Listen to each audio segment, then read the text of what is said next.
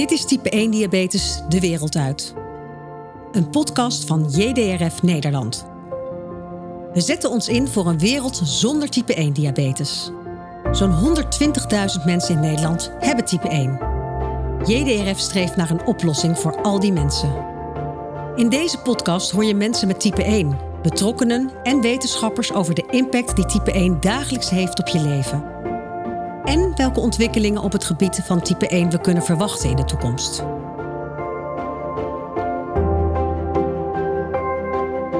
Deze aflevering hoor je Bastiaan en Jouke.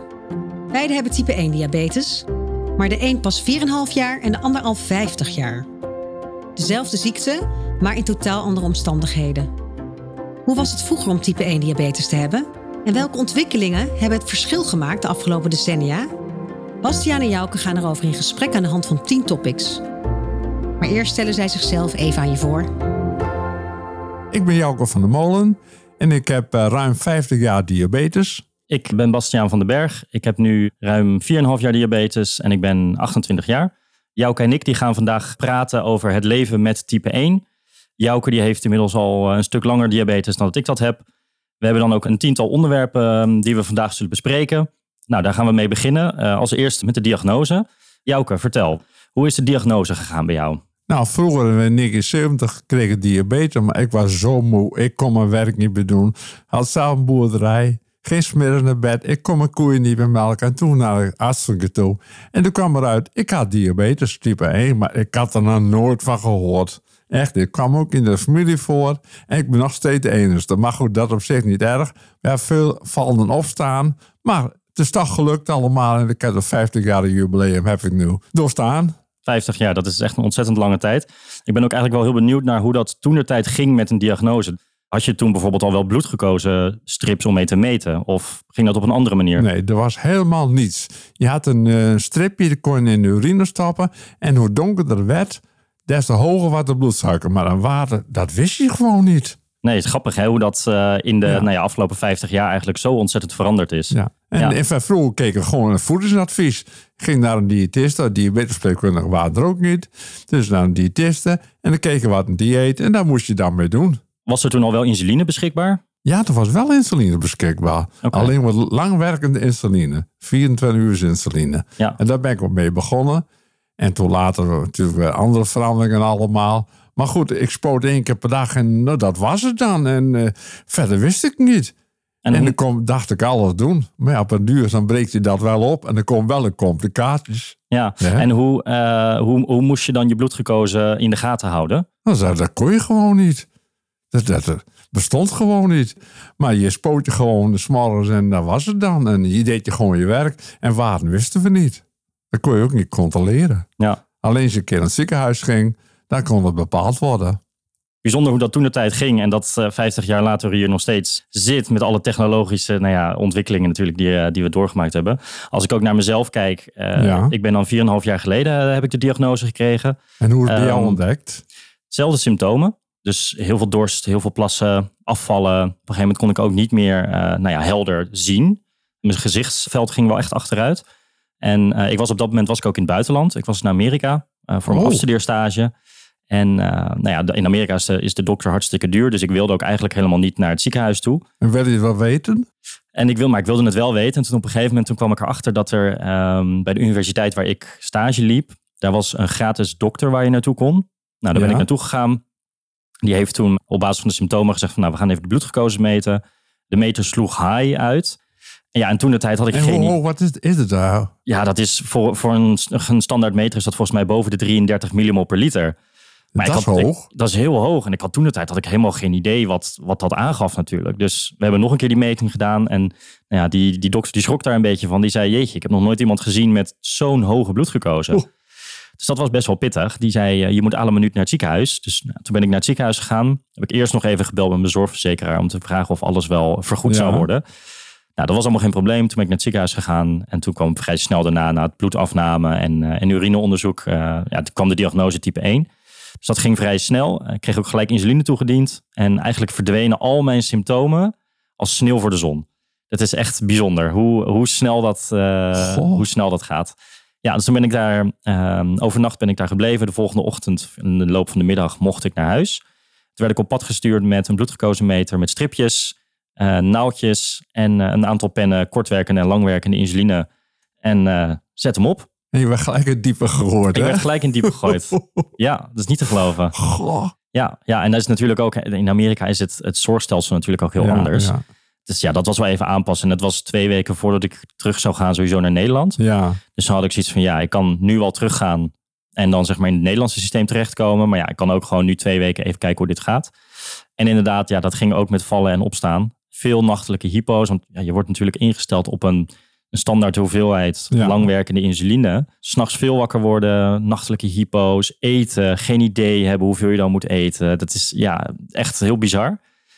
Uiteindelijk wel door die hele periode heen gekomen. En toen kwam ik terug in Nederland. Nou ja, dan kom je hier natuurlijk weer in het ziekenhuis. En eh, dan word je in het normale zorg, eh, zorgsysteem natuurlijk opgenomen. En vanaf daar eh, ja, pak je het dan weer op. Ja. Nee, ik was vroeger een half jaar ben ik op dieet geweest. Ik hoefde geen insuline te spuiten. Nou, en toen gingen wij verhuizen naar Assen om daar te wonen. En toen moest ik aan internisten zeggen, maar meneer, u moet eh, spuiten. Ik zei, spuiten? Dat kan toch niet? Ik zeg, maar dat is ook een pilletje. Ja, maar daar bent u veel te jong voor. Oh, wist ik veel. Je weet het gewoon niet. Nee. Nou, zo ben ik aan begonnen met een spuiten. Ja. ja, en vroeger dachten ze natuurlijk ook veel meer dat het hè, dat type 1 diabetes alleen voor jonge mensen was. Ja, En niet voor oudere mensen. Tegenwoordig is dat natuurlijk wel anders.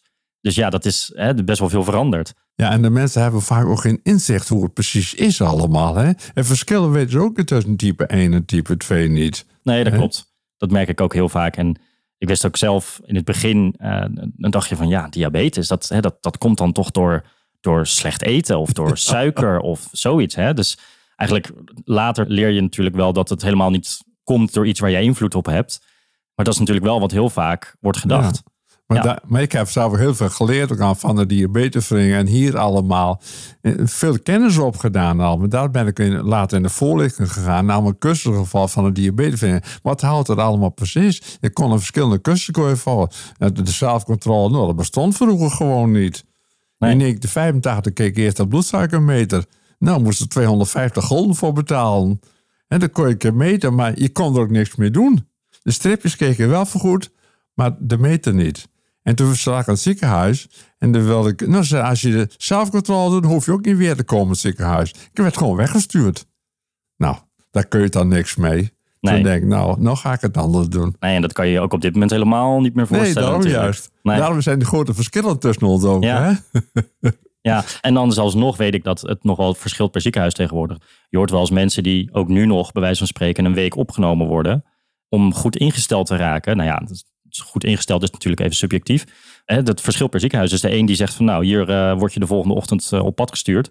En zet hem op. En de ander die zegt, nou, we, blijven- we houden je toch liever even een paar dagen in Ja. het ziekenhuis om, eh, om alles erbij te houden. Nou, ik heb ook wel eens in het ziekenhuis gelegen, maar wat ik ging, ik mocht hem, ik liep het ziekenhuis uit om, om maar te bewegen. Ja, Want ja, als je in beweging, dan dan gaat die bloedsuiker nooit naar beneden. Dus Nee. ik, ik liep stiekem het ziekenhuis uit. en dan kwam mooi. later weer terug. ja, ja, ja. Oké, Jouke. Nou, ik denk dat we hier wel genoeg over gesproken hebben. Laten we naar het volgende onderwerp gaan. Wat staat er op jouw eh, eerste kaartje?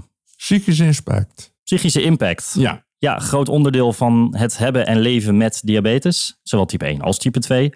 Ja, de psychische impact. Wat voor een impact merk jij zelf op jouw dagelijks leven dat op psychologisch gebied dan diabetes heeft? Nou, het heeft op mij vroeger weinig invloed gemaakt. Ik, ik, wat ik kon doen, dat ging ik allemaal doen. Ik werd bij beter wat ingesteld. Ik werd, eh, goed, toen was ik meldboer. Ik- Alle jaren gedaan, altijd. Met de loop der jaren kon ik het tempo toch niet volhouden. En je werkte meer dan 60 uur in de week. En dat kon ik wel, maar op een uur breekt het er wel af. Ja, Maar ik heb niet echt psychische problemen. Heb ik nooit gehad. nee. Hele leven niet. Nee. Ik heb gewoon gedacht, wat kan ik nou wel? En wat wel niet meer? En je moet niet vergeten, als je altijd weer weg bent, je leert ook van andere mensen. Hè, dan kan dit en dat niet meer. Ja. Nee, maar ik heb me gewoon altijd positief ingesteld. En ik heb heel veel mensen ook geholpen met diabetes. Want die zeiden altijd, nou vraag de melkboer maar, want die, die weet wel hoe het moet ja, allemaal. ja. De huisarts wisten dan ook al niet meer.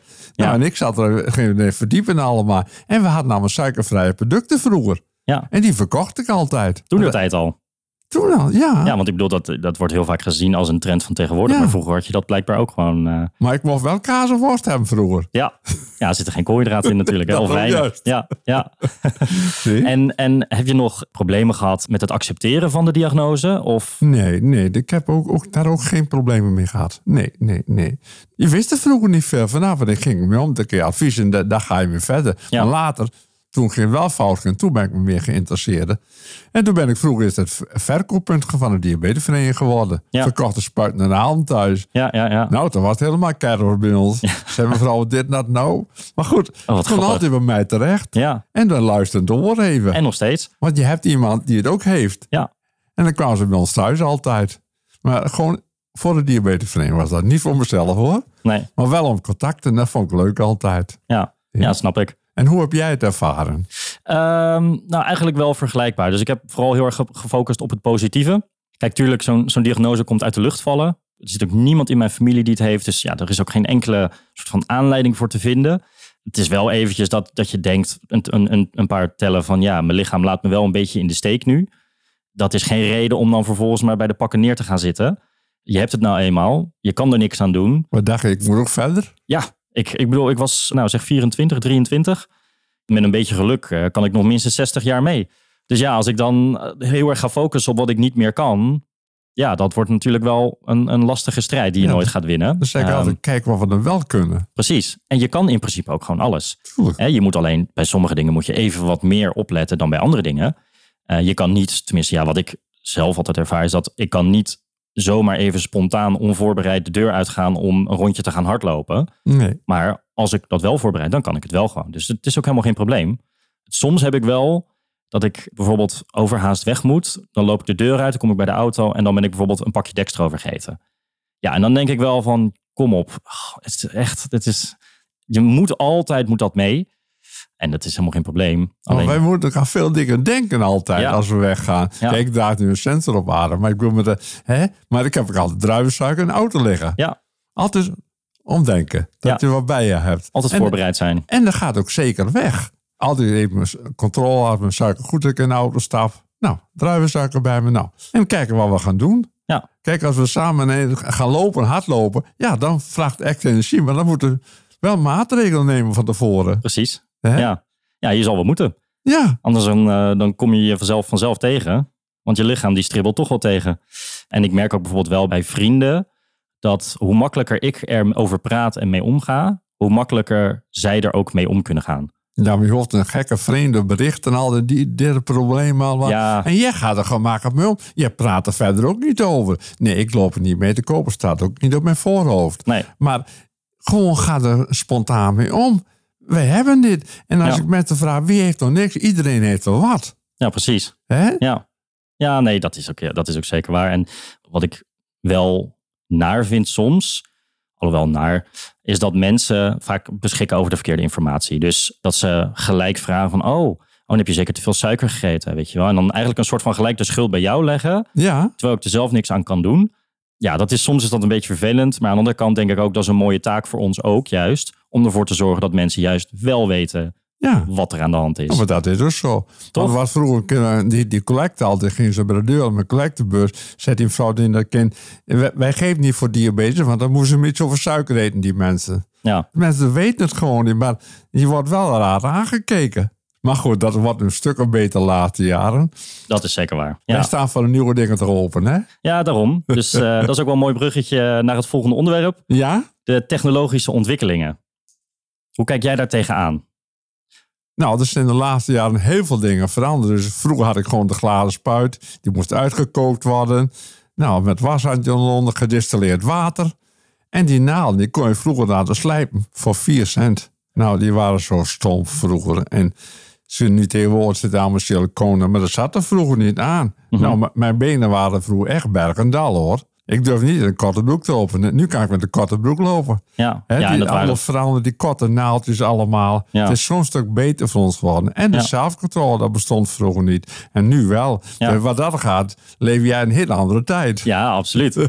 Misschien trouwens eventjes voor, voor de luisteraars even. Gebruik jij een pen of een pomp? Ik heb een insulinepomp. Je hebt een insulinepomp en heb je dan daarnaast ook nog een sensor? Ja. Oké. Ja, ja. Ja, ik gebruik een insulinepen. Ook wel in combinatie met een sensor. Dus ja, we hebben allebei een sensor, maar wel verschillende behandelingen qua insuline. Daar komen we later nog eventjes op terug. Ja, Maar inderdaad, ja, ik stap in een heel ander tijdperk van het leven met diabetes stap ik in. Toen ik de diagnose kreeg, kreeg ik inderdaad wel gewoon een bloedglucosemeter om mee te vingerprikken. Maar goed, heel snel nadat ik thuis kwam, ben ik overgegaan op een sensorsysteem. Dat moest ik wel zelf aanschaffen. Dat was natuurlijk hartstikke duur. Maar voor mij zag ik, ik zag daar echt de meerwaarde van in om dat te hebben. Ja. Eh, gewoon om te zien wat er gebeurt als ik een, iets, iets eet. En hoe reageert mijn lichaam erop in combinatie met insuline. En daarmee ook goed kunnen afstemmen wat ik wel beter kan eten en wat ik beter misschien kan ontwijken. ja en kijk, en, en vroeger moest je altijd een vinger prikken, maar ik doe nog geen vingerprikken meer. Gewoon niet met een sensor, want ik prik een suiker wel acht keer per dag. Nou, en dat hoeft nog gewoon niet meer. Nee, En als je ziet de mensen allemaal die vingers helemaal een zwarte puntjes er allemaal helemaal op. kapot. Tegenwoordig, dat hoeft er gewoon niet meer. Nee. En de nieuwste dingen, daar maak ik altijd wel gebruik van. Maar die sensor heb ik een paar jaar zelf betaald hoor. Kijk, het toen niet vergoed. Nee. Maar nu een paar jaar wel. Het duurt in Nederland altijd wel eventjes voordat Ja, een nieuwe technologie vergoed wordt. Maar uiteindelijk komen ze dan wel over de brug. Nou ja, goed. En je ziet natuurlijk dat mensen zijn enorm geholpen daarmee. Ja. Ehm, ik, moet, ik, ik zou zelf ook niet meer zonder sensor willen. Nee. Ik heb wel eens een, een, een, een tijdje dat ik dan eh, bijvoorbeeld een week lang zonder een sensor zat. En aan de ene kant is dat heel ontspannen. Want je krijgt geen alarmen, weet je wel. Je hebt niet continu inzicht. En eh, weet je, je, je- je- wat dat betreft ga je er een stuk, eh, kan ik er een stuk ontspannender mee omgaan. Maar aan de andere kant voelt het wel alsof ik oogkleppen opdoe. Nou, ik voel me dan onzeker. Ja, Als ik kan mee. Die zegt, dat stuk vrij, dat heb ik wel dan. Ja. Maar ja, denk, hoe zou het nou zijn? En nu kan ik even scannen. ja, En eh, hoe vaak ik doe, het maakt gewoon niet uit. Ja, is, voor mij geeft het een stuk zekerheid. En ook als ik de auto weg ben, dat het zeker is. Dat er ook niks kan gebeuren. ja. Dat vind ik juist zo belangrijk. Dus dat stukje geeft mij allemaal toch weer terug. Ja, dat eh, vind ik ook inderdaad. Ook als je een stukje gaat rijden. Normaal gesproken zou je dan voor het rijden zou je dan even een, eh, een meting doen. En ik weet bijvoorbeeld van een, eh, een vriendin van mij. Die heeft ook type 1. Al een hele tijd heeft zij dat. Al, al 20, 25 jaar geloof ik. En die zei ook van, nou ja, voordat ik in de auto stap, normaal gesproken zou ik eventjes meten. Zou ik misschien wat eten als ik op een 5,0 zou zitten. Ja, Ze zegt, en nu met een sensor weet ik gewoon dat als ik op 5,0 zit, dat ik gewoon prima nog door kan zonder wat te eten. ja maar dan gaat hij vaak wel naar beneden. Ja, dat verschilt. Dat Ja. kan. Maar voorheen handelde ze uit voorzorg Ja, dat ze maar wat ging eten. Terwijl ze nu met een sensor ziet dat het eigenlijk helemaal niet nodig ja, is. maar als er iets gebeurt, dan zijn we altijd... En mocht er een ongeluk gebeuren, dan heb ik altijd het bewijs op mijn sensor zitten. ja, ja dat klopt. Hè, dat is het bewijs. Ja. Want als er een ongeluk gebeurt en het heeft met mij te maken en, eh, de- Ja. en ik ben diabetes, dan word je wel aangekeken. Ja, dat klopt. Dus dan heb ik gewoon bewijs altijd dat ik het gemeten heb. ja. Nou, we gaan in ieder geval de technologische ontwikkelingen niet uit de weg. En we hopen dat het alleen nog maar makkelijker wordt. Ik pak het volgende kaartje erbij. Ja, Daar staat voeding en type 1 diabetes. U gaf net al aan, na de diagnose kreeg u gewoon een dieet. En dat was het dan. Hoe ervaart u dat tegenwoordig? Bent u heel erg aan het letten op wat u wel en niet eet? Of zegt u van nou, weet je, ik eet gewoon alles wat ik, eh, Nou, zin in heb?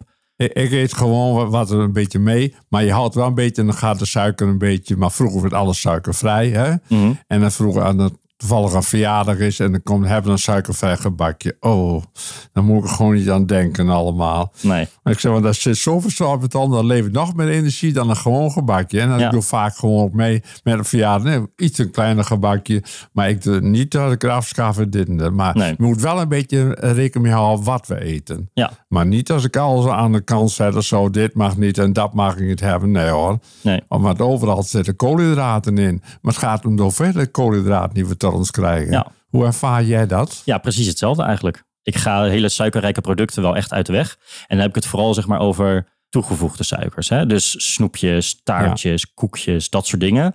Dat eet ik eigenlijk niet. Maar goed, dat at ik voor de diagnose at ik dat ook al heel weinig. Dus dat was, was voor mij niet een hele een grote... gebakje? Ik neem wel eens een gebakje. maar ik moet dan ook wel zeggen dat eh, de mentale impact ervan...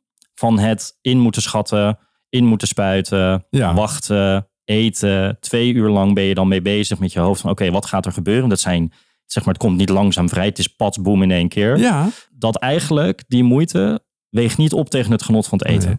Maar je hebt snelle koolhydraten en langzame koolhydraten. Ja. En daar moet je echt maar wel rekening mee houden. Ja, Kijk, en ik heb dat met de pomp, dan kan ik snel even wat insuline toedienen. ja.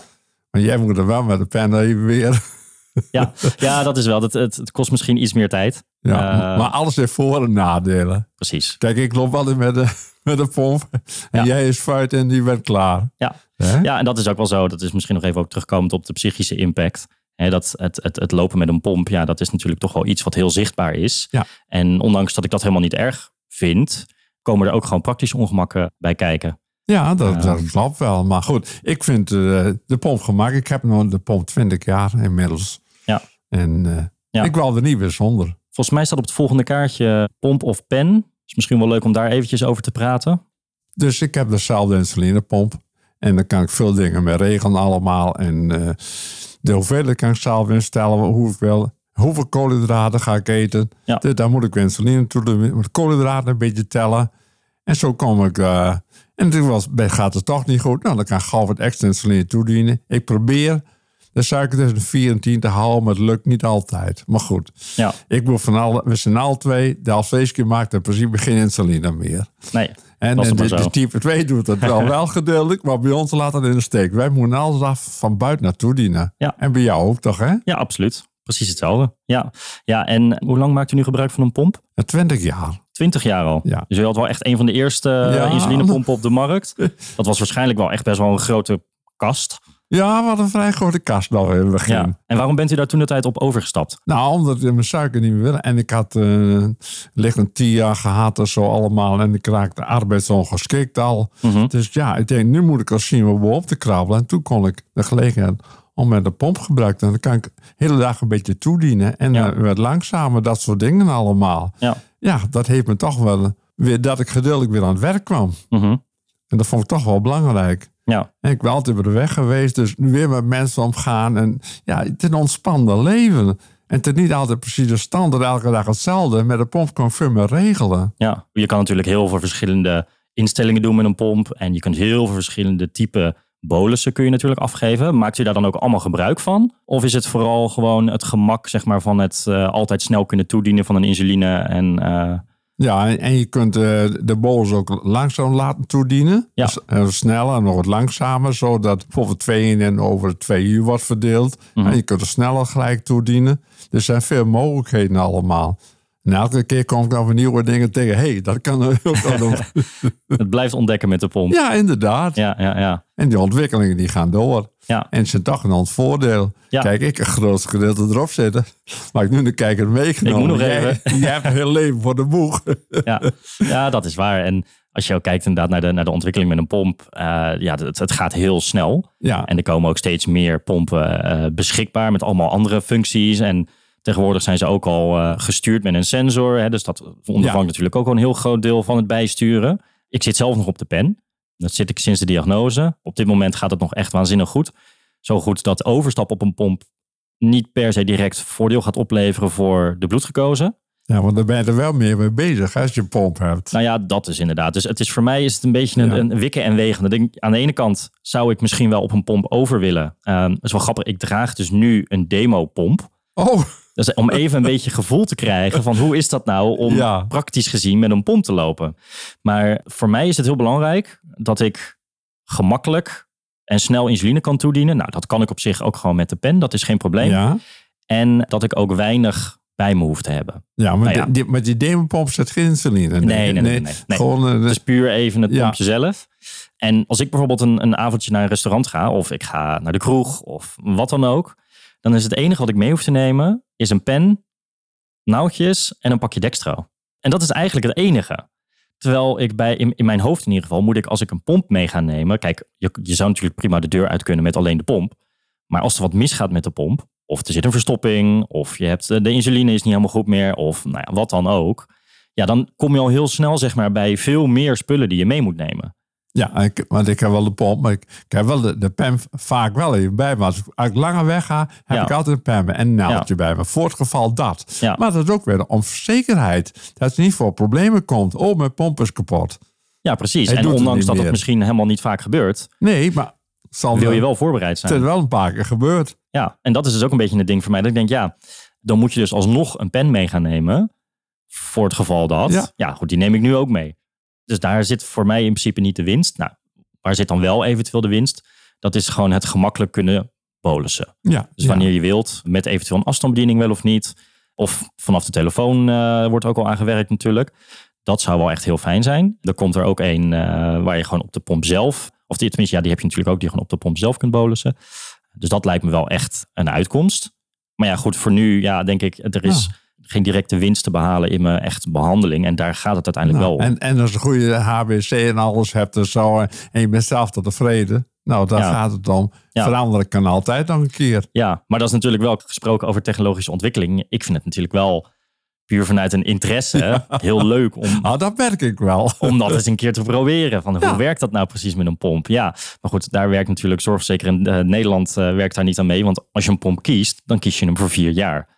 En je kan niet zomaar even zeggen van nou weet je, dit bevalt me niet, eh, de groeten. En het is ook duurder, hè? Ja, daarom. Hè? Dus het is een dure behandeling met het oogpunt dat je echt wel winst gaat behalen met je therapie. Nou ja, die zit er voor mij niet 1, 2, 3 in. Dus dan is het voor mij een beetje zoiets van ja, ik kan niet een pomp aan gaan vragen puur vanuit interesse naar de technologie. Maar gewoon, de, de, de internist geeft vaak het advies. Kom in aanmerking voor een pomp of niet, hè? Ja, dat is waar. Ja. En niet dat we zijn nooit meer gaan pompen. Nee, dan, dan lukt het niet, hoor. Nee, nee, nee. nee. Maar al, al vind ik ook wel, hè, dat, is, dat is ook wel, eh, als je kijkt naar die relatie. Ik ben wel, zeg maar, de baas over mijn behandeling. Ja. Zoals ik het zie. Dus ik heb wel ook, vind ik zelf, het recht, als ik daar capabel genoeg voor ben, dat ik moet kunnen zeggen van oké, nou, ik wil nu graag een pomp. Ja. Dat is dan weliswaar hè, een commitment voor vier jaar. Dat zeker. Maar ik vind niet dat als de internist bijvoorbeeld zou zeggen van nou, daar gaan we niet aan. Hangt het er heel erg vanaf wat hij te zeggen heeft. Maar in principe, als ik dat wil, moet ik dat kunnen krijgen. Ja. Toch? Maar zo we de internist hoor, die adviseren met... Nou, neem een pomp, dit en dus zo. Maar oh nee, ik wil geen pomp. Oh nee. Ja. Maar ze weten ook niet wat het inhoudt. Ze de internist die adviseert het. Misschien Ja. zou dat beter voor u zijn. Hè? Maar ja, sommigen die willen het niet. Nou ja, en ik leg vaak mijn pomp hebben dat ik een apteken ook nog Ja. voorlichting geef Mhm. voor diabetes. En dan laat ik mijn eigen pomp op gaan zien. En die sensor ook. Ik heb verschillende met help ik dan ook hoe zo'n sensor bij mij werkt. Ja. Dan geef je het voorbeeld. Je bent het voorbeeld hoe je het zelf draagt. ja, precies. En dat vinden we toch wel interessant. Nou ja, dat spreekt toch wel wat meer tot de verbeelding. Ja, Nou goed, en daarom heb je natuurlijk ook wel in een ziekenhuis heb je best wel een lang traject voordat je een pomp eh, kunt krijgen. Want Ja. er komt natuurlijk heel veel training bij kijken, heel veel educatie. En het is niet zomaar wat. Er gaat echt wel wat aan. Het verschilt gewoon heel erg per persoon. Ja want je moet Ja. er me- meer op gaan letten. Je hebt meer een gevoel, ik, ik ben diabetes geloof ik. Nou ja, en dat is hè, ook weer terugkomend op die psychologische impact. Ja. Het, het laat meer zien dat je een, ik doe even van die aanhalingstekens met mijn vingers, dat je een ziekte hebt. Ja, maar zeggen vaak een pomp, oh, maar dan hebt u heel erg diabetes. Heel Ja. erg. nou, ik zeg, dat valt mee hoor. Ja, heb je dan de erge diabetes Ja, inderdaad? heel erg. Ja. Maar ik zeg, je bent diabetes of geen diabetes? Nee, er is geen erge en of de minder behandeling, erge. daar gaat het uiteindelijk om. Precies. Kijk, en dan heb je natuurlijk nog verschillen met, je hebt pompen die je opplakt, je hebt pompen die je met een slangetje. Zit je ook met hele praktische dingen. Ja. Van ja, als je gaat slapen, ja, waar laat je hem dan? Op mijn Ja. Ja, maar laat je hem daar liggen? Plak je hem vast met duct tape? ja, heb je daar een band voor? Eh, Maar je bent een goede verhoogde. Ja, ik heb geen idee. Weet je, ik, ik hoor wel eens van vrienden dat ze dan midden in de nacht bijvoorbeeld een hypo hebben. Dan komen ze hun bed uit en dan vergeten ze dat ze nog een pomp aan zich hebben hangen. Oh. En die bungelt dan vervolgens op de grond. Daar hangt wel een soort van je alvleesklier. Weet je wel? Ja, dat is wel hetgeen wat je ja, ja. nodig hebt. Dus, ehm, maar De gekste dingen hoor je, hè? Precies, precies. Ja, misschien, eh, misschien dat ik ooit overga. Ik draag dus nu een demopomp om, om eens even een beetje gevoel ervoor te krijgen. Nou, wie weet dat ik ooit nog overga. En we- wel een naaldje in je buik, hè? Ja, dat wel. Ja, Zeker ja. ja, ja, ja. Ja, nee, absoluut. Ja, dan voelt het echt, hè? Ja, het is Mhm. wel, het is, het is een naaldje van 6 mm. Dus nou ja, uiteindelijk, zo heftig Ja, is het nou ook niet. En het is, een, het is een flexibele naald, ook geen stalen. Nee, nee. Dus dat is wel, ik weet niet, heeft u een stalen naald of een flexibele? Nee, de, de staal gaat schiet je erin Ja. en dan schiet terug. En dan slangetje van 4 mm. En dat zit in mijn, oh, nu ik hem op arm Ja. of in de buik. Daar draag ik hem altijd met. Je voelt er helemaal niets van. Niets. Nee. En elke drie dagen moet hij weer veranderen. weer een andere plek. Ja, en dat, en dat is natuurlijk ook. Hè. Dat is, ja, je moet elke drie dagen moet je hem. Ze zeggen, je hoeft drie dagen hoef je niet te spuiten. Ja, ja. Je moet er geen probleem van maken. Gewoon kijken, we zijn er nog en we genieten elke dag die er is. Nou ja, en zeker in vergelijking met 50 jaar geleden is, er zijn er zoveel mogelijkheden om het, je leven aangenaam te maken. En ik heb altijd het voordeel gehad dat ik overal het nieuwste materiaal altijd had. Ja, ja dat is natuurlijk altijd wel En leuk. daar hield ik me ook mee bezig Als je, als, je daarvan, ja, als je daarvan houdt, is het natuurlijk heel leuk. We gaan door naar het volgende Ja. onderwerp. Dit is wel een wat lastigere. Het is wel de realiteit. Met type 1 diabetes komen mogelijk ook complicaties. Op korte termijn en lange termijn. Ervaart u al complicaties? Nou, ik heb vooral de last van eh, neuropathie. Mhm. Dus eh, wa- wat minder gevoel in mijn eh, voeten allemaal. Maar de, de nieren zijn er goed. De ogen, ja, wel een paar keer met eh laserbehandeling gehad. en Zo, maar voor de rest, ik kan alles zonder bril doen. Ik ben net weer een rijbewijskeuring gehad. Nou, gewoon van vijf een rijbewijs kunnen doen. Dus ik loop nog niet met een bril. Ze wel een behandeling gehad, maar dat is al meer dan 10, 15 jaar geleden. Maar goed, door de betere bloed gekozen hebt, heb je minder kans dat je problemen met de ogen krijgt en de Ja. nieren. Ja. Dus voor de rest, nou, en ik mag niet klagen. Nou ja, hoe, hoe, hoe beter de controle en het zelfmanagement, Ja, hoe minder kans natuurlijk. er minder kan dat je krijgt. Ja. Heb jij problemen? Nee, nog niet. En gelukkig ook niet. Eh, wil ik ook heel graag zo houden. Dus daarom vind ik het ook heel belangrijk om goed bovenop mijn behandeling te blijven zitten. Maar ja, goed, je houdt natuurlijk wel rekening met het feit dat het ooit wel een keer kan gaan komen. En dat dat is ook wel een beetje lastig, want er, is, er zijn natuurlijk er zijn heel veel complicaties bekend. Er zijn heel veel studies naar gedaan. Wat gewoon onduidelijk is, is dat er zijn mensen die bijvoorbeeld permanent boven hun grenswaarde zitten en nooit een complicatie krijgen. Nee. En mensen die veel meer binnen hun streefwaarde zitten en wel complicaties krijgen. Ja, Weet je wel, dus ja, daar is eigenlijk geen pijl op te trekken. nee. Dus, nou, die doet zo goed de best en die heeft allemaal problemen. Ja. En de andere, die leeft maar een, niks in de hand. En die krijgt geen problemen. Het zit toch in degene die we hebben. Ja, De ene lichaam is misschien sterker dan de andere. Een vatbaar ervoor. Ja, Dat ik, een ik beetje weet het niet. onduidelijk. Het is onduidelijk en dus ik hoop, ik hoop dat ik het nog heel lang mag uithouden zonder Ah, complicaties. Ja, wel hoor. En, en nou is het ook wel, kijk, hè, met, met alle technologie te- tegenwoordig beschikbaar, is het ook wel, eh, wordt het ook wel gemakkelijker gemaakt om Tuurlijk. binnen die streefwaarde te blijven. Dus de kans op complicaties zou echt wel af En wij nemen. kunnen gelijk ingrijpen. Hè? Als we te hoog of te laag, dat maakt niet uit. En we zijn zelf verantwoordelijk voor ons lijf. Ja, precies. En dan ben ik eigenlijk ook nog wel benieuwd naar, hebben ze dat toen in het ziekenhuis, toen u de diagnose kreeg, hebben ze dat dan ook toen ook gelijk verteld of kwam dat later pas? Hoe bedoelt u? eh? Nou, je hoort wel eens van die, van die beetje horrorverhalen, zou ik zeggen. Dat eh, bij de diagnose gelijk wordt gezegd van... oh, en dan kan je voet geamputeerd worden... en dan dit, en dan ogen achteruit en laseren... en alles op en eraan. Terwijl dat eigenlijk misschien voor nog geen decennia aan de orde is. Nee, dat vroeger nooit geen, geen probleem gehad. Maar tegenwoordig hoor, die, er helemaal ge- geen verstand van hebben, die, die zeggen dat nou wel. Je kunt wel dit, je kunt wel dat. Ja. We kunnen alles krijgen in ons leven. Ja, dat is waar. Hè? Maar nee, ik heb geen probleem. Vroeger ook niet uh, bang gemaakt, ook niet. Helemaal niks. Nee, oh, nou Nee. gelukkig. Maar ze wisten vroeger ook niet veel vanaf. Nee, Ik ben gewoon daarnaast gegaan, ik was zo moe. Nou, ga maar op dieet. En ik was 15 kilo afgevallen. Ik hoefde niet meer op Ik net dieet. zeggen. ik was al op dieet. Ja, Hè? ja, ja. Dus zo verschillende er allemaal. Maar goed, Er is één kaartje, die ga ik nu even erbij pakken. Dat is meten, Ja? meten is weten. Dat is wel echt een ding waar ik me mee bezig hou. Dat is, ik, ik kom heel erg uit eh, de wetenschap. ja. En voor mij is meten is weten, is echt eh, bijna een lijfspreuk. Dus ik vind, het ook, ik vind het ook heel prettig om precies te weten hoeveel koolhydraten erin zitten. Dus ik weeg, 's ochtends weeg ik mijn muesli af met mijn kwark. S'avonds als ik bijvoorbeeld pasta ga eten, dan weeg ik wel de pasta af voordat ik het ga koken. Eh, dus waar ik kan, weeg ik het af. Kan het niet, dan is het zo maar zo. Dan is het ook, Ja. geen, dat is ook geen drama. Nou nee, dat- vroeger was het ook niet zo. En daar heb ik me nooit zo erg in verdiept. Ik denk ongeveer elke dag ongeveer hetzelfde. Ja. Nou, daar moet ongeveer, die, ongeveer die insuline ook naar aangepast worden. Zo, zo ga ik ermee om. Ja, Nee, ik tel de, de koolhydraten niet. nee, nee, dat is wel grappig, want daar gaan mensen dus heel verschillend mee om. Ja, Er zijn mensen, eh, nou ja, zoals u, en dat gaat gewoon veel meer op gevoel. En, eh, en de sensor erbij. En, en mensen zoals ik, die dan echt wel eh, het meten doen. Dus echt precies eh, bijna op de gram eh, de koolhydraten willen ja weten. nee, nee, bij mij echt niet. Ja, grappig is dat. Ja, Ja. Zo, zo verschillend al. Maar goed, dus toen was het niet zo allemaal niet. En dan zeg ik, als ik ongeveer toch hetzelfde. Ja. Nou, dan zoveel insuline. Dat is voor mij ook een beetje standaard. Anders wordt het te hoog. Dan doe ik al meer en minder insuline. Maar daar pas ik er wel steeds op aan. Ja. Maar niet uh, koolhydraten, nee. Dus, maar Nee. het is wel beter. Maar Wat ik dan wel altijd heel leuk vind, is dat als je dan eh, een maaltijd hebt gehad en je hebt het of op de gok gedaan of je hebt het Ja. gemeten. En je ziet twee uur na de maaltijd dat je echt perfect zeg maar bent uitgekomen. Dan is dat iedere keer weer een overwinning. ja, Zo dat, voelt dat een beetje. dat klopt ook wel. Weet je wel, dat, is toch, ja, dat geeft toch wel een goed Ja. gevoel van, oh ja, yes, ik heb, het, ik heb het goed gedaan. Maar twee uur na de maaltijd, dan is het, het bloedsuiker op zijn hoofd ook altijd.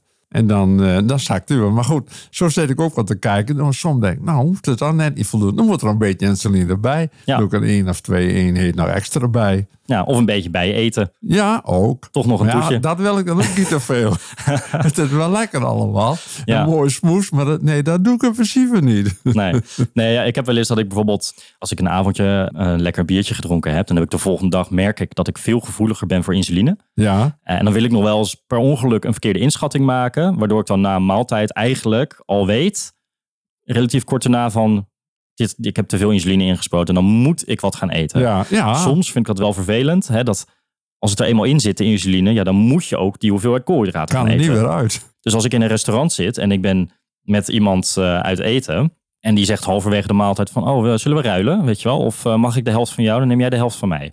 Ja, dat gaat dus niet. Als je allebei een pizza eet, nou ja, dan kan dat nog. Maar als de ene een pizza eet en de ander een salade, ja, dan moet je echt dat, dat moet je gewoon vergeten. En daar moet je met de insuline goed mee oppassen. Ja, precies. Ja, dat is ook nog een hele moeilijke natuurlijk. zitten geen koolhydraten in. Nee, nee. Nee? Nee, dus dat is wel inderdaad dat ik denk, ja, je kan alles eten, je kan alles doen en laten wat je wil. Ik moet het wel altijd van tevoren even inschatten. Ja. Ja, ja. van wat gaan we doen. Dus, en, en dan alleen, niet alleen zeg maar van, ga ik nog een hapje van jou eten en jij een hapje van mij, maar ook wat gaan we de komende drie uur doen?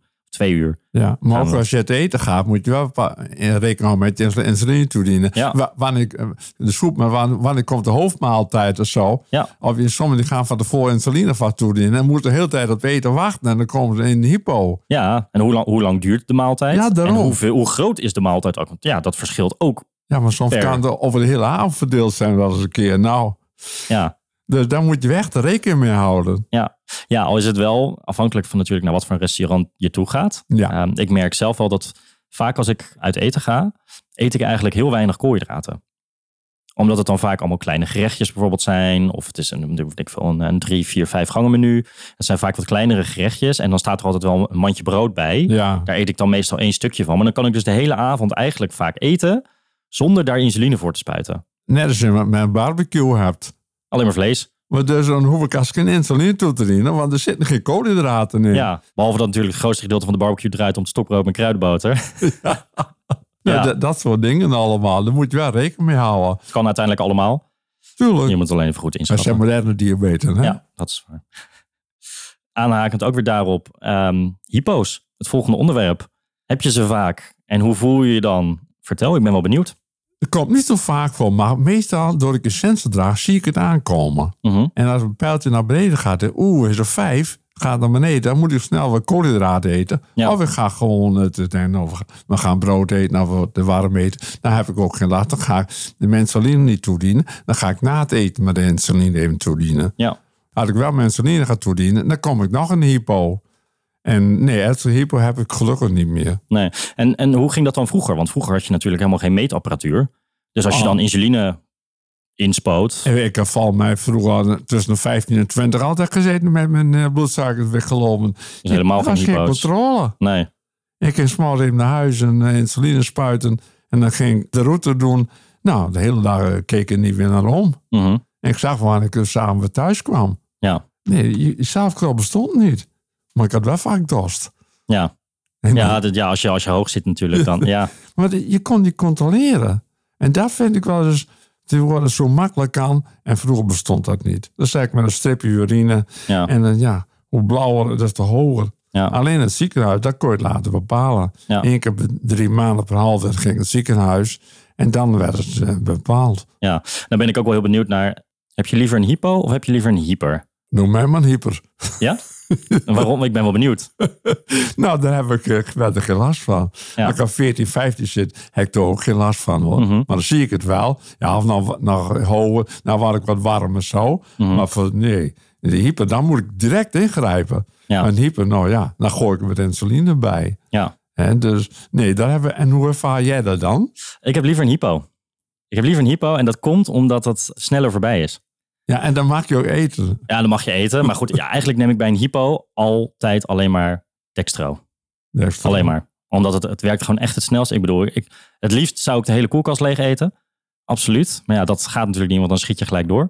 Dus dat doe ik dan ook niet. Dus ik, ik eet gewoon een paar dextro en dan ben je redelijk snel, kom je er alweer uit. Ja? Eh, nou zit ik ook nooit heel erg laag, dus het valt me wel mee. En wat ik juist heel erg heb bij, bij een hyper, is dat voelt wat meer als mijn eigen schuld. Als zijnde, ja, ik heb, ik heb het gewoon verkeerd ingeschat. Ik heb te weinig insuline gespoten. En het duurt veel langer voordat je weer onder Ja. in je streefwaarde bereikt bent. Omdat insuline, ja, dat heeft natuurlijk gewoon tijd nodig om te werken. Ja, maar de, de insuline dan stijgen uit de bloedsuiker. Ja. En dan moet hij weer de keerpunt naar beneden. Ja. En dat merk ik met de sensor ook wel. Dan gaat het nog heel moeilijk om hem naar beneden te krijgen. Ja, precies.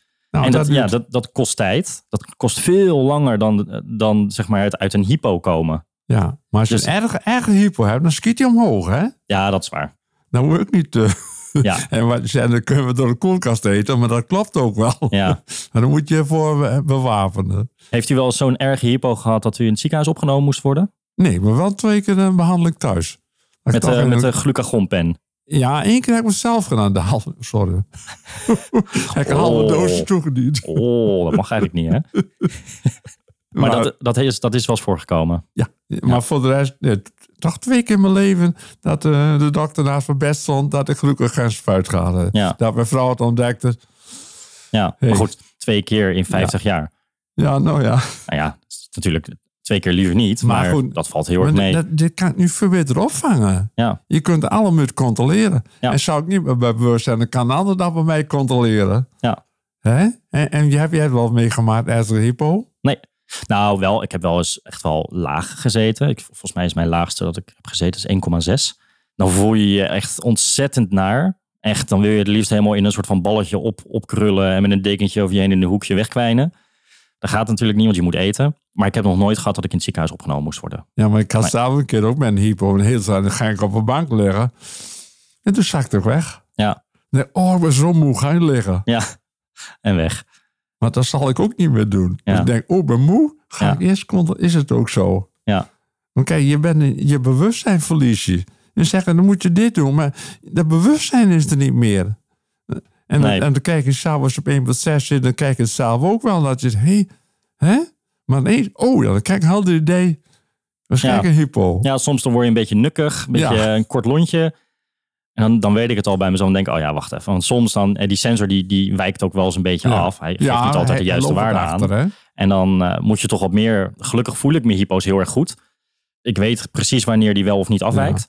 Soms kan dat wel heel frustrerend zijn. Dan denk ik van nou, kom op. Dit is nou net het moment dat ik je nodig heb. En daar laat je me in de steek. Maar ik ben vaak als ik een hypo heb. Oh, oh, het is gelukkig een hypo. Maar dan voel ik me niet zo goed. Ja. Oh, gelukkig een hypo. Dan het niet ik, zelf. Dan ben ik zo weer uit. Ja, precies.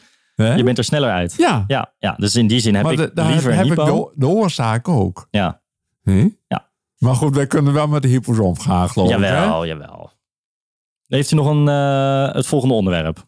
Stress. Stress. Heb jij daar problemen mee? Kun je ermee omgaan? Ehm. of eh, ben je gevoelig voor? Ik ervaar soms wel stress. Dat ligt ook hoofdzakelijk aan mezelf. Maar ik merk over het algemeen niet heel erg dat dat invloed heeft op mijn bloedsuiker. Nee. Nee, nee. Dat, ik, hoor, ik hoor wel heel veel verhalen dat mensen daar echt last van hebben. Dat is natuurlijk, het is ook wel gewoon aangetoond dat dat eh, de stresshormonen je bloedsuiker verhogen. Ik merk daar zelf niet zo heel veel van. Dus gelukkig ook.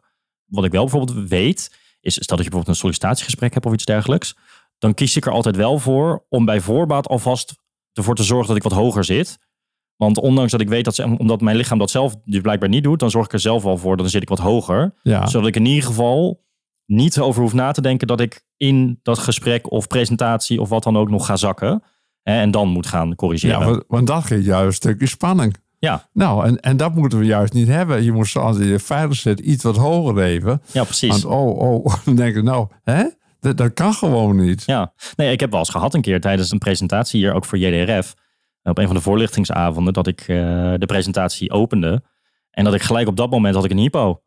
Dus toen, ik zo, ja, sorry mensen, ik moet, nu moet ik eventjes Dextro eten. En dat is in, die, in dat publiek, ja, iedereen snapt het natuurlijk. Dat is natuurlijk heel grappig ook dat dat precies op dat moment gebeurt. Maar ja, als jij een presentatie staat te geven voor je werk, voor een hele grote groep mensen, ja, dan heb ik dat liever niet. Ondanks dat als het zou gebeuren, zou het prima zijn, maar liever niet. Maar je zou het nu van tevoren even kunnen controleren. Ja, dat kan ook gewoon. Dus Ja. dan, dan ga, ga je zeker sta je er wel voor de mensen. Want anders, ja, het komt wel een beetje eh, knullig over, zeg maar. Ja. Maar goed, ze begrijpen het wel. Dan kun je beter zeggen, het lukt even niet, ik moet wat eten. Ja. En, maar dan duurt wel even tien minuten, een kwartiertje, dat je er weer, weer bij bent. Ja. Tenminste, zo ervaar ik het wel. En het zou dus inderdaad, ja, met, met stress. Ja, er zijn dus heel veel mensen die er wel echt merken dat de bloedsuiker gewoon omhoog gaat met stress. Daar heb ik gelukkig zelf geen last van. Ik weet ja, of, of u dat dan zelf heeft of niet. Nee, ik ook niet. Maar, maar door je stress gaat je bloeddruk ook omhoog. Ja, dat is ook niet goed. Nee, daarom juist. Nee, Eh, stress heb ik niet. Vanmorgen zijn we lekker rustig weggegaan. En eh moet op tijd hier binnenkomen, niet gehaast. Kom wel op tijd of zo, al geen Ja, files ja. onderweg. Nee, er was verder niks te doen. Lekker eh, rustig kom je binnen. U gaat heel ontspannen door het leven. Nu wel. Nou ja, heel goed. Ah, dat Heel maakt goed nu ook, hè? Ja, tuurlijk. Uiteraard. Ik heb het volgende kaartje in mijn hand. Daar staat het diabetesteam of behandelteam. Wat vindt u daarvan? Hoe gaat u daarmee om? Nou, de behandeling, ja. Goed, ik heb veel cursussen gevolgd allemaal en ook goed mee omgaan. Ik heb er verder ge- geen problemen mee. En als ik wel bij de praktijk of met diabetesverpleegkundige kom, dan hebben we vaak een goed gesprek even. Hoe ik het allemaal doe en zo. Nee, ik heb er weinig problemen mee. We praten vaak over andere dingen, hoe het allemaal gaat en zo. Maar nee, in principe heb ik daar geen problemen mee. En hoe vaak komt u op het ziekenhuis per jaar? Nou, twee keer bij de internist en twee keer bij de diabetesverpleegkundige. Oké. Maar ja, nu is op dit moment een beetje Ja. on- online. Met de, met de coronatijd Ja, is het natuurlijk daarom. een beetje lastig. Ja, ja. En zou dat- vindt u dat wel prettig dat het online kan? Nou, in principe vind ik het prettiger even erheen. Ja. En dan eh, even een consult en even praten. Mhm. En doornemen. Maar de diabetesverpleegkundige ben ik wel steeds twee keer heen geweest. Wel. Oké. Dus de, maar de internist, ik gaat, die, gaat in december gaat die even bellen. Ja. Nou ja, dat kan ook. Je laat je van tevoren je bloedsuiker bepalen. Het HbA7, dus dat soort dingen allemaal. En dan er geen klachten zijn. Maar goed, door de coronatijd is het een beetje moeilijk op dit moment. Ja. Ja. ja, precies. Dat heb ik ook inderdaad wel ervaren. En ik ga nu zelf nog maar twee keer per jaar. Dus één keer volgens mij naar de diabetesverpleegkundige en één keer naar de internist. Nou ja, met de diabetesverpleegkundige heb ik een, een, ja, een hele leuke soort van vriendschappelijke bijna zie je wel. verhouding. Het is, het is altijd heel gezellig en leuk. En ze heeft ook wel... Het is, het is niet alsof ik daar zeg maar op rapportage kom. Nee. Absoluut niet, want ze weet dat het gewoon ontzettend goed gaat met mij. Dus als ik daar ook kom, dan is ook altijd het gesprek van... eh, wat heb je nodig van me? Hoe kan ik je helpen? Wat, wat, wat wil je Ja. bereiken? Dus dat is gewoon een hele prettige, prettige ja, samenwerking in die zin. Maar, maar zij leert ook van ons weer. Ja, Want precies. Wij zijn de praktijkgevallen. Ja. En het is ge- zeggen geen twee ge- gevallen gelijk. Nee, Iedereen weer anders. ja. En iedereen reageert ook anders erop. Want Ja. vroeger je moest, je moest dit en je moest dat, maar zo is het niet meer. Nou ja, maar dat is natuurlijk nog wel hoeveel mensen het nog steeds zien of ervaren. Hè? Dus dat ze bijvoorbeeld met een HbA1c, dat, ze, dat, dat is een rapportcijfer. Ja, Hoe goed ik het gedaan heb. En daarna gaat de dokter gaat zeggen hoe ik het moet doen de komende Ja. drie maanden. ja maar die weet het dan wel. Maar dat is wel, hè, dat is, ik, ik vind, en je ziet ook wel dat dat, dat, dat verandert, ondanks dat ik pas 4,5 jaar zeg maar in deze wereld zit, zie je wel dat, dat het, het gaat veel meer naar eh, een coachings Ja. soort van rol. Hè, dus veel meer van jij staat aan het roer van jouw diabetes, jij moet ermee leven en wij ondersteunen waar nodig. Ja, Maar nou, jij dat, moet zelf de doelen bepalen en wat je, je bent zelf verantwoordelijk voor de resultaten. ja, nou, Ja. maar dat is ook zo. Ja. Zo ervaar ik het zelf ook. Ja. Uiteindelijk moeten we het zelf doen. Ze geven ons handvaten en voor de rest, dan moeten we het zelf doen. Nou, Ja. en daar heb ik ook verder geen problemen mee. Dus eh, daar Ja. red ik me prima mee. Nou ja, dat is hartstikke mooi. Volgende kaartje. Levenslang. Levenslang. Ja, Dus. Want het is Levenslang. vaak dan zeggen, nou, dat gaat weer over. Maar goed, wij moeten ons hele leven ermee doen. confronterend kaartje hoor dit. Ja, Het komt met de diagnose. Vooralsnog. ja. Je krijgt het, je komt er nooit meer vanaf. Dat is confronterend. Maar goed, ja, we hebben in het begin van het gesprek eh, hebben we het natuurlijk ook over gehad. Dat is ook maar net hoe je erin staat. Tuurlijk. Ehm, als jij levenslang ziet als echt een soort van limitering van je, de rest van je leven. Ja, dan zal dat ook wel echt een beetje als een gevangenisstraf bijna voelen. Terwijl aan de andere kant, zoals wij er allebei in staan. Ja, het is levenslang. Maar ja, ja dat, dat is nou eenmaal zo. Daar kunnen we ook niks aan veranderen. Dan hoop ik dat ik heel lang levenslang diabetes mag Ja, toch? hebben. Ja. Hè? Nou ja, en ik bedoel, eh, de ontwikkelingen gaan snel. Er wordt natuurlijk al decennia lang wordt er gezegd dat we het kunnen gaan genezen binnenkort. Elke vijf jaar zegt nee, over vijf jaar kunnen we het gaan genezen. Nou, ik hoop dat ik het in mijn leven, ik ben nu 28, dat ik het nog mag meemaken. Dus ik hoop dat het, dat het heel snel gaat. Zo niet, nou ja, dan is levenslang, ja goed, als ik eh, zo kan doorleven en alles kan doen zoals ik het nu kan doen, dan eh, is dat voor mij helemaal geen probleem. Nou, ik val me, ga jij er goed mee om? Ja, ik- nog, nog wel. Misschien, eh, misschien krijg ik nog een keer een diabetes burn-out. Dat is natuurlijk ook een ding. Maar ehm, nee, voor, voor nu gaat het, uh, gaat Nou, het me sta jij positief in het leven. Je, je weet goed hoe je ermee om moet gaan. Ik heb er ook heel veel lang mee omgegaan. En ik heb er Ja. verder ook geen, geen problemen mee. Nou ja, 50 jaar is een behoorlijk, eh, ja, daarom. behoorlijk Dus- lange tijd. Ah, mooi. Toen ik 25 jaar was, zei ik, ga ik al een jubileum. Dan ga ik al 50 jaar een jubileum. Ja. Dus, Ja. nou ja, laten we in ieder geval hopen dat de onderzoeken steeds sneller gaan. En Ja. dat het binnenkort niet meer levenslang hoeft te zijn. Eh, dat zou natuurlijk het beste zijn. En dat we het ook en, überhaupt en dat kunnen we er voorkomen. positief in staan. Ja, Dan ga je er, kun je er veel beter mee omgaan allemaal. Ja. Niet zo, sommigen zijn zo zwaar op de hand allemaal. Een beetje luchtig. En dan zegt hij mij, je gaat er gewoon makkelijk mee om. Nou ja, goed. Als je ook, kan je er wat aan doen? Nee. Nee. Dus ja, dat, dat is, dat, ja, dat is ehm, voor veel mensen een, een, een, iets wat lastig is. Maar als je er geen invloed op hebt, waarom zou je dan druk over maken? Nee hoor, Toch? gewoon genieten. Ja, daarom. Lekker dat taartje eten. Ik heb nog een kaartje, hè, en dat is wel een, eh, een belangrijke. Het HbA1c. Wat vind je ervan? Hoe ga je ermee om? Vind je het belangrijk? Nou, ik vind het HBC wel belangrijk. Want het is wel een maatstaf. Mhm. Het is het gemiddelde van de laatste twee, drie maanden. Ja. En maar je hebt een oude en de nieuwe. In procenten en in, eh, in millimollen. Ja. Maar goed, ik hou me altijd bij de procenten altijd. Maar ik weet niet hoe jij doet. Ik zit in de millimollen. Ja, maar dat is omdat ik, ja, zo heb ik dat aangeleerd Ja, gekregen. Ja, ik heb, Ik- wel, ik heb wel altijd een omrekentabelletje hoor. Dus Ja, ja, dat klopt wel. ja, Ja. heb ik zelf ook wel.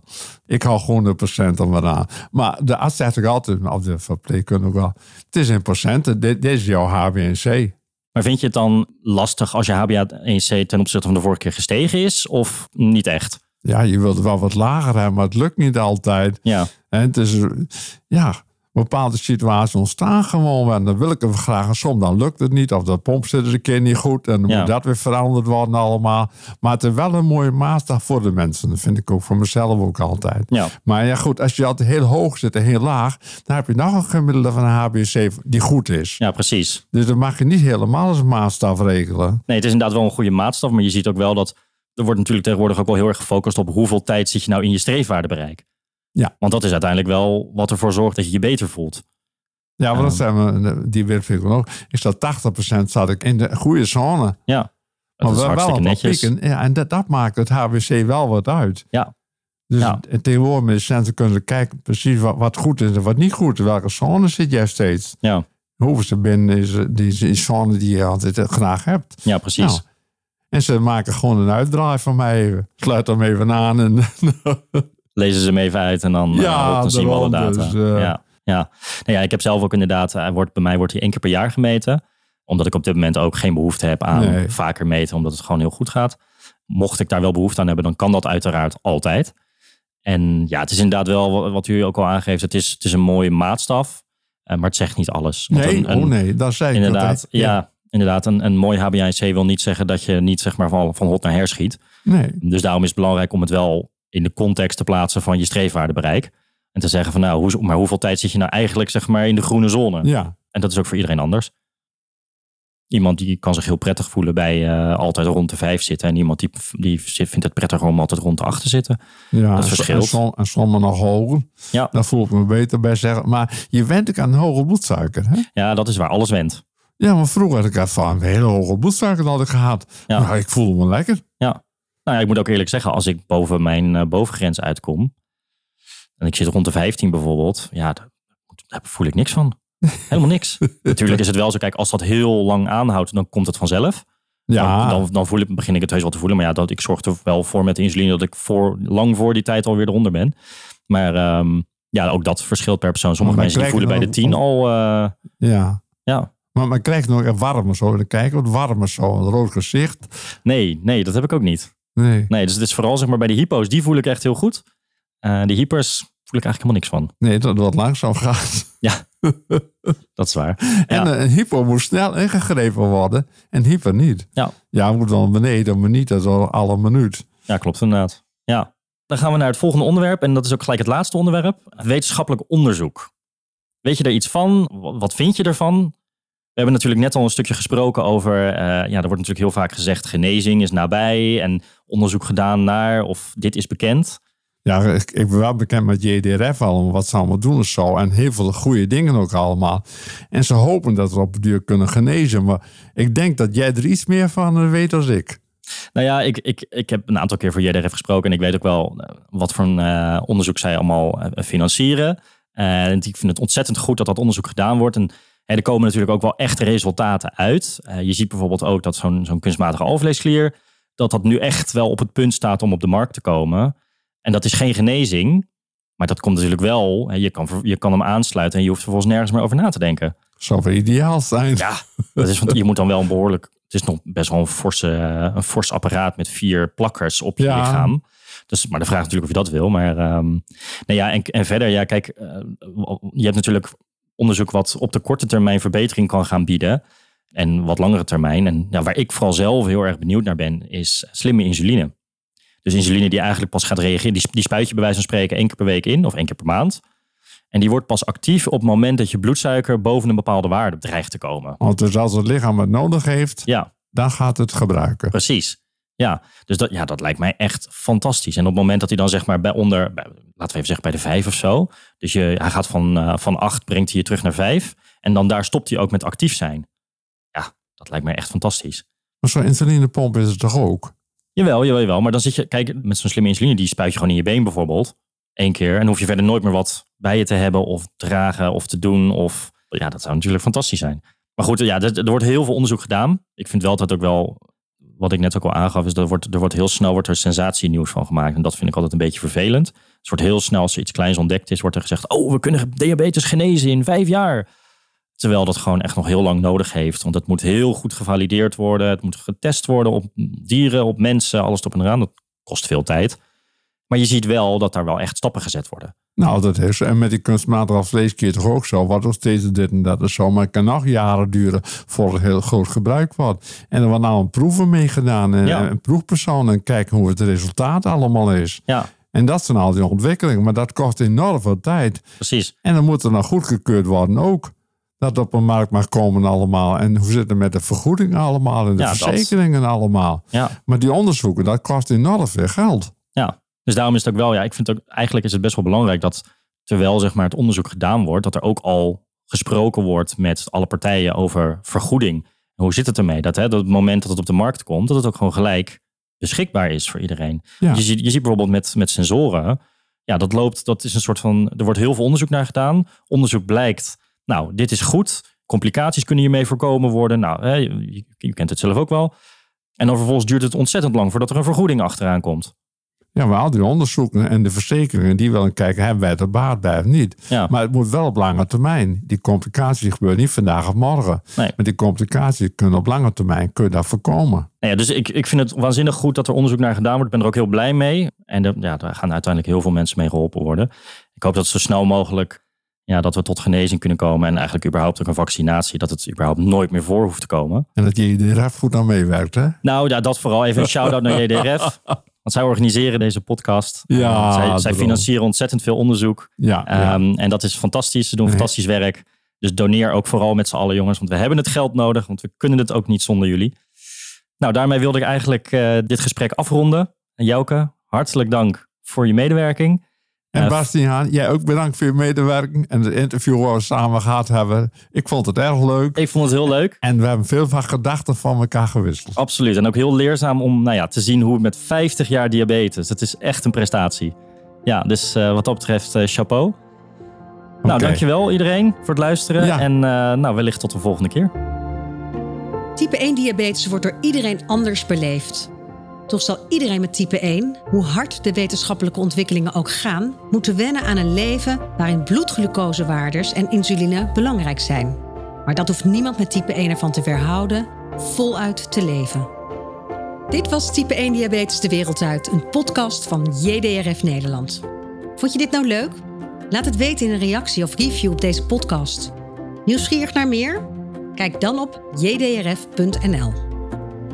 Wij gaan onverminderd door met onze missie: een wereld zonder type 1 diabetes. Wetenschappelijk onderzoek naar een oplossing kost geld. Wil je bijdragen aan baanbrekend onderzoek? Kijk op jdrf.nl/doneren en steun ons.